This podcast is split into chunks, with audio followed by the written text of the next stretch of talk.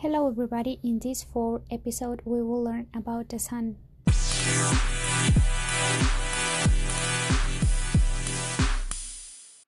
Like all the stars, the sun is a massive ball of exploding gas. Although it is only a medium sized star, life on Earth could not exist without the heat and light it provides. It also applies a huge pulling force called gravity. This is why planets, moons, and other objects travel around or orbit the Sun. Inside the Sun, within the Sun, atoms of hydrogen are continually split apart.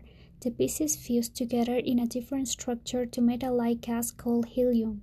This process, called a nuclear fusion reaction, gives out massive amounts of energy. Surface of the Sun Sunspots are small, dark patches on the Sun's surface which are slightly cooler than their surroundings. Clouds of glowing gas called faculae often surround sunspots.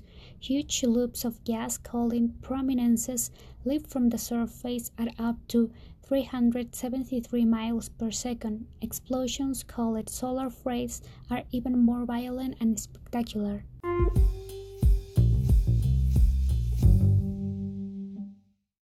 Together, the Sun and everything that orbits it is called the solar system.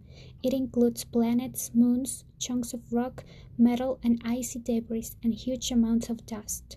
After the Sun, the most important members of the solar system are its planets Mercury, Venus, Earth, Mars, Jupiter, Saturn, Uranus, Neptune, and Pluto. They all orbit the Sun at different distances and its speeds, spinning as they do so.